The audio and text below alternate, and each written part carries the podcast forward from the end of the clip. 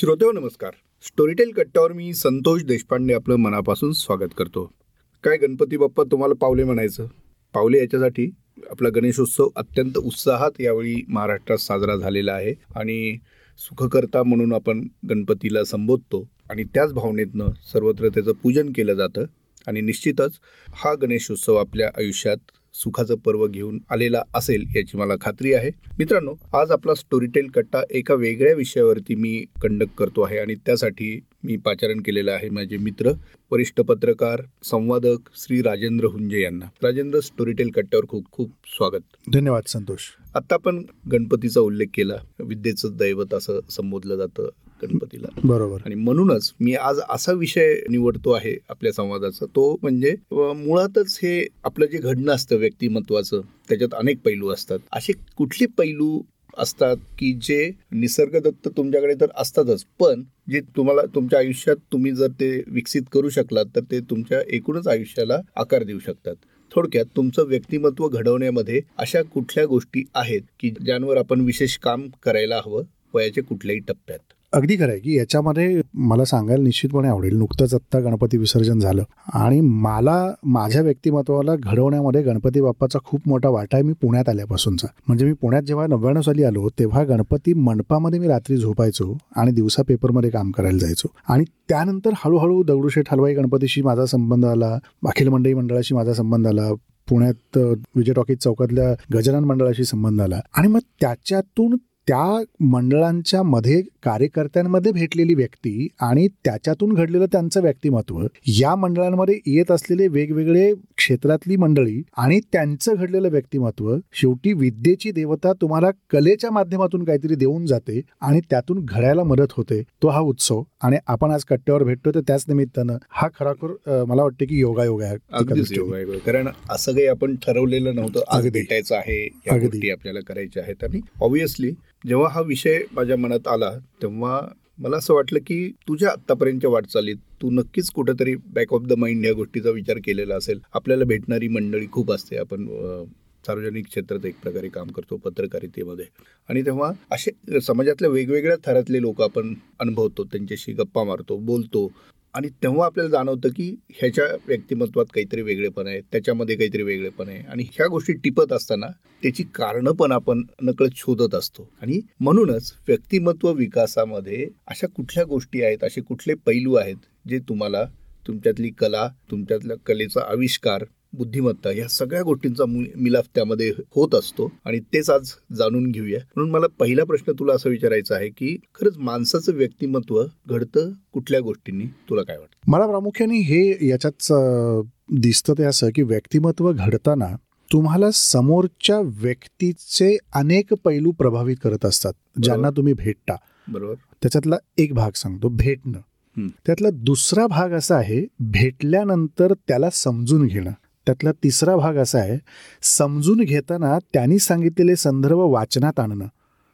आणि चौथा भाग हा आहे या सगळ्याचं संकलन केल्यानंतर जे तुम्हाला आकलन होतं ते तुमच्या कृतीत आणणं. म्हणजे ही चौकट जेव्हा तुम्ही बांधायला जाता तेव्हा तुमच्या व्यक्तिमत्वामध्ये त्याचे पैलू कसे पडतायत याचं दर्शन समोरच्याला नंतर घडत राहतं. आणि मग समोरचा माणूस म्हणतो की अरे तुझ्यात काहीतरी मला बदल दिसतोय. तो बदल कशामुळे असतो?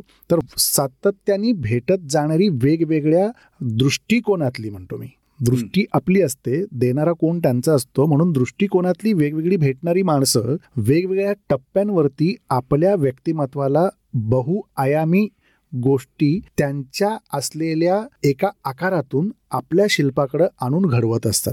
शिल्प आपलं घडतं का? तर नाही ते आपसूक घडत जातं पण घडवणारी माणसं सोबत भेटली पाहिजेत. म्हणजे एक उदाहरण म्हणून सांगतो की सुरुवातीला आपला गणपती उत्सवाचा विषय निघाला. तर जिथे मी पुण्यात गजानन मंडळामध्ये बसायचो तेव्हा ही गोष्ट माझ्या मैत्रिणीनं काहीतरी दोन हजार एक किंवा दोन सालची असेल तर तिकडे मी दैनिक प्रभातमध्ये सहसंपर्क म्हणून त्यावेळेला काम करायचो. तर पुण्यातला माती गणपती गरुड गणपती विजय टॉकीजचा गजानन मंडळाचा गणपती त्याच्यानंतर श्रीमंत दगडूशेठ हलवाईचा गणपती आणखी एक गणपती मला आत्ता नेमका आठवत नाही. अशी पाच गणेश मूर्ती ज्या शिल्पकारांनी घडवल्या ते धारवाड हुबळीच्या जवळ त्यांचं गाव होतं. नागेश शिल्पी त्यांचं नाव.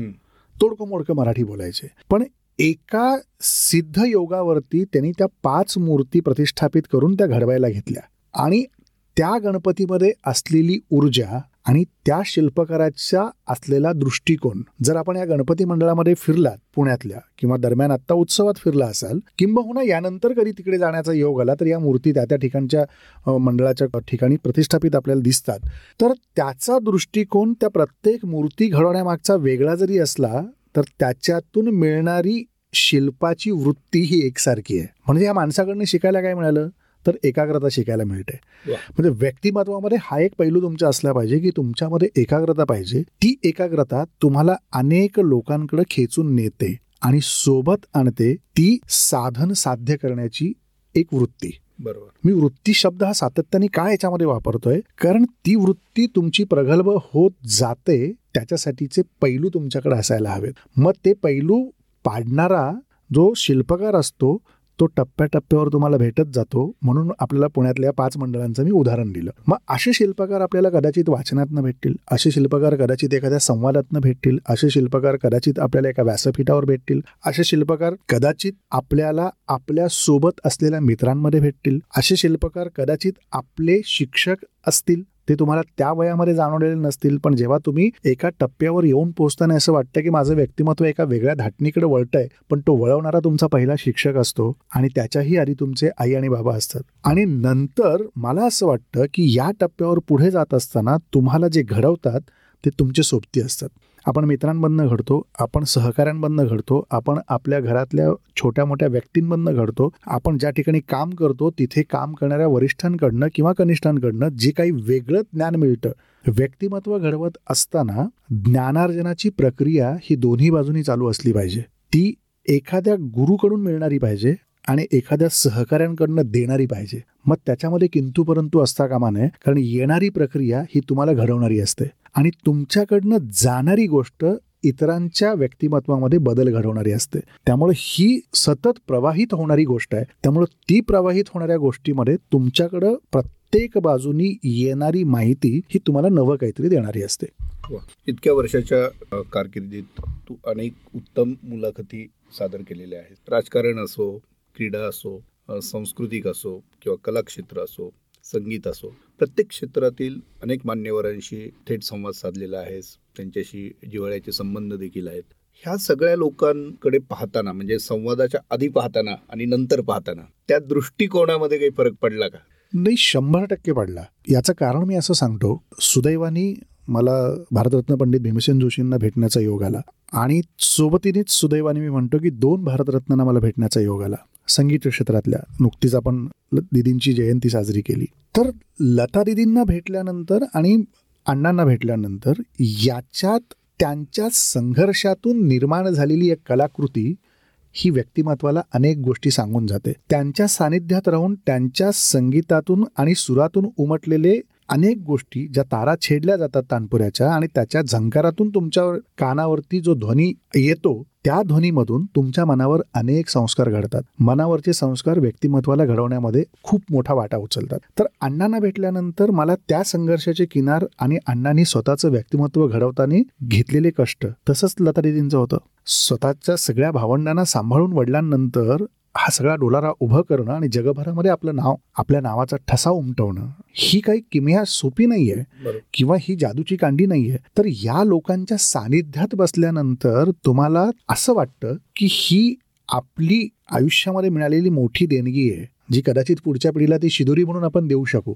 पण त्या शिदोरीचं दान आपल्या पदरात पडू शकलं. म्हणजे मला आवर्जून उल्लेख करावा असं वाटेल की जेव्हा मी आशाताईंची मुलाखत घ्यायला गेलो आशा भोसलेंची तेव्हा त्या मुलाखतीमध्ये मी त्यांच्याकडे हट्ट केला. म्हटलं आशाताई मला तुमच्याकडनं ऋतू हिरवा ऐकायचं आहे ते म्हणाले काय रे? नवीन अल्बम आला त्याच्याविषयी बोलणं म्हटलं ते तर बोलायचंच आहे पण मला हा मुलाखतीचा भाग संपवताना मला तुमच्याकडनं ऋतू हिरवाच्या दोन ओळी ऐकायच्या आणि आशाताईंच्या बाजूला बसून ऋतू हिरवा त्यांच्या स्वरात ऐकणं म्हणजे हे अमृतात नाहून निघाल्यासारखं आहे. आणि म्हणून ह्या ज्या मिळालेल्या संधी तुम्हाला असतात या संधीचं रूपांतर तुमच्या व्यक्तिमत्वामध्ये अनेक गोष्टी टप्प्याटप्प्याने जमा करण्यामध्ये होतं. पण राजकारण्यांच्या बाबतीमध्ये तर अनेक उदाहरणं आहेत. मी गोपीनाथ मुंडेंना भेटलो. गोपीनाथ मुंडेंकडे वेगवेगळे पैलू होते. विलासरावांकडे एक वेगळं पैलू होते. आणि विलासराव आणि गोपीनाथ मुंडेंमधलं मैत्रीचा पैलू तुमच्या व्यक्तिमत्वामध्ये तुमच्यासोबत असणाऱ्या मित्रांमध्ये वेगळा आयाम देऊन जातो. नंतर ना मी सुशीलकुमार शिंदेंना भेटलो. म्हणजे हे तीन राजकारणी असे आहेत. एकीकडे वाचन दुसरीकडे संदर्भ कुठल्या क्षणी कुठल्या ठिकाणी योग्य वापरायचे याचं अचूक टायमिंग आणि त्याच्यातून समोरच्यावर आघात होत असेल तर त्या संदर्भातून विनोद निर्माण करून त्या आघाताची प्रक्रिया सौम्य करायची याचं अत्यंत सूचक ज्ञान त्यांच्याकडे होतं. त्यामुळे हे तुमच्या व्यक्तिमत्वामध्ये खूप गोष्टी देऊन जातात. कलाक्षेत्रातली दोन दिग्गज नावं तर मी सांगितलीच आणि त्या बरोबरीने क्रीडा क्षेत्रातलं तिसरं नाव सचिन तेंडुलकर भारतरत्न. म्हणजे इतक्या उंचीवर जाऊन माणसाचे पाय जमिनीवरच कसे ठेवता येतात ह्याचं उत्तम उदाहरण म्हणजे सचिन आहे. मग या सोबतीने अनेक लोकांना मी भेटलो. मी दरम्यानच्या काही काळामध्ये अटलजींना भेटलो मी आडवाणींना भेटलो आणि राष्ट्रीय पातळीवरचे तर अनेक नेते मला भेटले. ज्यांच्या माध्यमातून मी काही गोष्टी करू शकलो. मी वाय एस राजशेखर रेड्डी जेव्हा आंध्र प्रदेशचे मुख्यमंत्री होते तेव्हा मी आंध्र ई टी व्हीला असताना हैदराबादला त्यांच्याशी मी जाऊन भेटलो. तर ह्या प्रत्येकांकडे काहीतरी वेगळं घेण्यासारखं होतं. ह्या प्रत्येकांमध्ये एक वेगळी ऊर्जा लोकांसाठी काम करण्याची होती. ते तुमच्या व्यक्तिमत्वामध्ये पैलू घडवून जातात. आणि त्या पैलू करता केवळ आपण त्यांना एका चौकटीत बघणं हा आपला संकुचितपणा ठरेल. ते राजकारणी आहेत ते त्यांच्या चौकटीत आहेत. ते राजकारण करणं त्यांचा पिंड आहे. त्याच्याशिवाय त्यांना ते जगणंच मुश्किल होतं. संगीत क्षेत्रामध्ये गायल्याशिवाय त्यांना चैन पडत नाही. म्हणून मग ते काय गातात हे आपल्याला नाही समजलं म्हणून त्यांना नाव ठेवणं हा आपला दुटप्पीपणा होऊ शकतो. किंवा ते आपलं अज्ञान असू शकतं. पण अज्ञानातलं शहाणपण शिकण्याकरता देखील शहाणी माणसं भेटायला लागतात. मग ते शहाणपण तुम्हाला येतं. तो तुमच्या व्यक्तिमत्वाचा एक दुसरा पैलू असू शकतो. बरोबर. एक खूप छान उदाहरण तू आता दिलं. ते म्हणजे एवढं सगळं असूनही इतकं उत्तुंग यश मिळून देखील पाय जमिनीवर होत. सचिनचा संदर्भ त्यावरून मला एक प्रश्न असा विचारायचा असं अनेकदा आपण पाहतो की अगदी छोटस यश मिळालं तरी आपण हुरळून जातो आणि एक ऍटिट्यूड वगैरे येतो. हे बहुतेक लोक बहुसंख्य लोक हे जे अगदी यशस्वी आहेत त्यांच्या सगळ्यांच्याच बाबतीत हे खरं आहे का असे काही त्याला अपवाद आहेत? काही अपवाद आहेत बहुतांशी खरं आहे. कारण त्याच्यात काय होतं की आजकाल असं झालंय छोटीशी संधी मिळाली आणि त्याचं एखादं यश त्यांच्या पदरात पडलं तर त्यांना आकाश ठेंगणं होतं. पण ते आकाश ठेंगणं झाल्यानंतर ते यश पचवता येणं देखील खूप कठीण गोष्ट असते. एखाद्या उंचीवर तुम्ही जाऊन पोहोचलात आणि लोकप्रिय चेहरा तुम्ही बनलात लोकप्रियतेचा कळस तुम्ही गाठलात ती लोकप्रियता एक वेळ नाही टिकवता आली तरी चालेल पण मिळालेलं यश तुम्हाला टिकवता आलं पाहिजे. लोकप्रियता सतत लोकप्रियता आणि यश या दोन्ही ते फरक फरक आहे. कारण लोकप्रियता यशाबरोबर येते. सरस्वती सोबत लक्ष्मी टिकत नाही म्हणतात. अध्यात्माच्या दृष्टीने सांगायचं झालं तर. पण सरस्वती आणि लक्ष्मी सोबतीने घेऊन जायचं असेल तर त्याला तुम्हाला संतुलित जगणं आणि संतुलित वागणं आलं पाहिजे. होतं काय की कमी यशाने माणूस हुरळून जातो आणि अपेक्षापेक्षा जास्त हिमालयाच्या उंचीचं आपण यश मिळवलं हे दाखवण्याचा प्रयत्न करतो आणि त्याच्यात ते त्यांना कुठे तोलतात? बऱ्याचदा असं होतं की ज्याच्या बरोबर काम करताना ते यश प्राप्त झालं ते यश मिळाल्यानंतर तो म्हणतो नाही नाही मी माझं यश मिळवलंय त्याच्यात त्यांचा काय वाट आहे? हे आजकाल बऱ्याच ठिकाणी पाहायला मिळतं. म्हणजे एक प्रकारे तुम्ही तुमच्या गुरुला नाकारल्यासारखं आहे. जिथे गुरु कृपा तुमची कमी होते मी अध्यात्माच्या दृष्टीने कृपा म्हणत नाही ही कृपा आशीर्वादाची असते. तर जेव्हा तुमची गुरुकृपा कमी होते तुमचं जे अपमार्जन म्हणतो आपण ते सुरू होतं. जे तुमची पायरी खाली खाली यायला लागते. आपण म्हणतो पाय घसरला की काय? ते घसरायला कारणीभूत तुम्ही असता हा तुमच्या व्यक्तिमत्वाचा ऱ्हास असतो. तो होऊ द्यायचा नसेल तर तुम्हाला तुमच्या व्यक्तिमत्वाला साजेसं मिळालेलं यश लोकप्रियतेच्या कसोटीवर टिकवण्याची आपली क्षमता असायला हवी. आणि आजकाल असं होतं ती क्षमता नसताना आपल्याला मिळालेलं यश आपण फार लोकप्रिय असल्यामुळे मिळालं अशा आवेशामध्ये वागणारे अनेक जण मी पाहतो. त्यामुळे ती लोकप्रियतेवर मिळालेलं यश नसतं त्याला कसोटी यशाची असते आणि ती घासताना तुमची लोकप्रियता घसरते आणि घसरली की आपण म्हणतो की ह्याच्यामुळं झालं आपण म्हणतो त्याच्यामुळं झालं पण नाही त्याला कारणीभूत व्यक्ती ती स्वतः असते. आणि ती क्षमता मिळवायची कशी? ती क्षमता मिळवण्याकरता तुम्हाला संघर्ष हा खूप गरजेचा आहे. संघर्षातून यशाची किंमत कळते. संघर्षातून मिळालेल्या आनंदाची मोजणी होते. संघर्षातून त्या आनंदाला जी किनार लाभते त्याचं गमक कळतं. जर हा त्रिकोण तुम्हाला साधता नाही आला ह्याची कुठलीही किनार तुमच्या भोवताली तुमच्या व्यक्तिमत्वाच्या जर फिरली नाही तर तुम्ही वाहवत जाता. मग तो प्रवाहितपणा वाहणाऱ्या पाणी कुठे कसं घेऊन जातं त्याला रस्ता मिळेल तसं ते वळतं.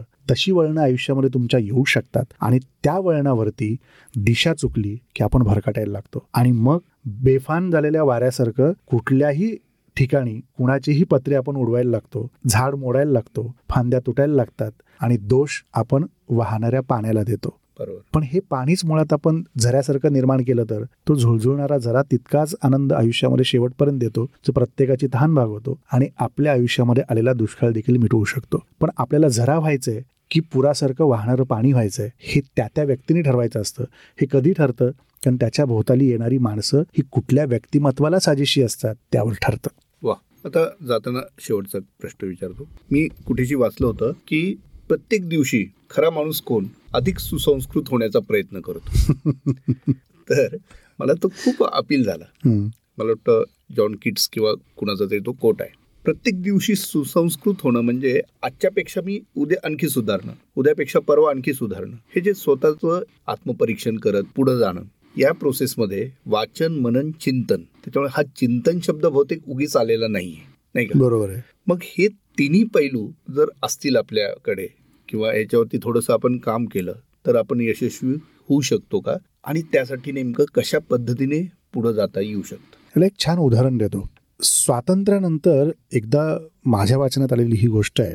बेरोजगार पदवीधरांचा मेळावा भरला होता आणि त्याला संबोधित करत होते डॉक्टर बाबासाहेब आंबेडकर. आंबेडकरांनी त्या मेळाव्यामध्ये उच्चारलेलं एक वाक्य आहे. त्याचं असं म्हणाले होते सगळ्यांना उद्देशून if you want success you must be narrow minded narrow minded याचा अर्थ संकुचित व्हा असा नाही. तुम्हाला जर यश प्राप्त करायचं असेल तर तुम्ही एका मर्यादित गोष्टीवर लक्ष केंद्रित करा असं त्यांना सूचित करायचं होतं. फोकस राहा. फोकस्ड राहा. मर्यादित गोष्टीवर लक्ष केंद्रित करा. म्हणजे काय? तुमचं व्यक्तिमत्व घडवायचं असेल तर तुम्ही एक गोष्ट डोळ्यासमोर ठेवून तुम्ही त्याच्याभोवती तुमचं व्यक्तिमत्व घडवत असता. मग तू जो प्रश्न विचारलास आणि त्यातले तीन जे शब्द होते वाचन मनन आणि चिंतन तर ह्या तिन्ही गोष्टी त्या नॅरो माइंडेडमध्ये येतात. त्या मर्यादित गोष्टीमध्ये येतात. एक पुस्तक वाचलं तर ते मर्यादित गोष्टीपुरतं असतं आणि त्याच्यात तुम्ही चिंतन केलं तर त्याला तुमच्या आत्मसात करण्यामध्ये अनेक गोष्टी येऊ शकतात. म्हणून हे उदाहरण मला वारंवार द्यावं असं वाटतं की तुम्हाला आयुष्यामध्ये अनेक गोष्टी करायच्या असतील एकाच वेळेला अनेक पातळ्यांवरती तर डॉक्टर बाबासाहेब आंबेडकर जरूर वाचा. आयुष्यामध्ये येऊन अध्यात्माबरोबर त्याच्यातले संदर्भ जोडून जगभराला उत्तम संदेश द्यायचा असेल तर रामकृष्ण परमहंसांपासून विवेकानंदांपर्यंत वाचन करा. आणि याच्या पलीकडे जाऊन तुम्हाला चिंतन करून स्वतःमध्ये अनेक बदल घडवून समोरच्यामध्ये ते द्यायचे असतील ते बदल घडवायचे असतील समोरच्याला ते दान बदलाचं द्यायचं असेल तर तुम्ही अरविंद बाबू वाचा. अरविंद बाबूंनी ज्या प्रकारे चिंतनाची गोष्टी सांगितल्या आहेत ह्या ध्यानाला बसल्याशिवाय कळणार नाहीत. आणि त्याच्यातून मनन केल्यानंतर तुम्हाला विवेकानंद रामकृष्ण परमहंस कळतील आणि मग त्याच्या पुढे गेल्यानंतर तुमचं व्यक्तिमत्व काय तुम्हाला समजायला लागेल. तुम्हाला खालून वर सुरुवात करायला लागेल. आत्ता होतंय उलटं समाजामध्ये आपण वरून खाली येतो म्हणून ऱ्हासाची सुरुवात होते. म्हणजे थोडक्यात व्यक्तिमत्व विकास म्हणजे स्वतःचा शोध आहे. अगदी बरोबर बोललास. वा. तर मित्रांनो राजेंद्र सोबत बोलणं हा नेहमीच एक आनंददायी अनुभव असतो. खूप ऐकायला मिळतं खूप वेगळं ऐकायला मिळतं आणि त्यात खूप शिकायलाही मिळतं. राजेंद्र जाता जाता आपण श्रोत्यांसाठी एक शब्द घेऊ तुझ्याकडनं. श्रोत्यांना ह्या आपल्या गप्पा नक्कीच आवडलेल्या असणार आहेत आणि त्यांच्या अपेक्षा आता वाढलेल्या असणार आहेत. त्याच्यामुळे असाच एक विषय आपण भविष्यात निवडूया. बिलकुल. आणि श्रोत्यांना एक चांगली जगण्याची ऊर्जा देणारं काही आपण त्यांना देत राहूया. अगदी. जेव्हा त्यांना हवं त्यावेळेला. वा. तर श्रोते हो आता मी तुमचा निरोप घेतो. भेटूया पुढच्या आठवड्यात. धन्यवाद.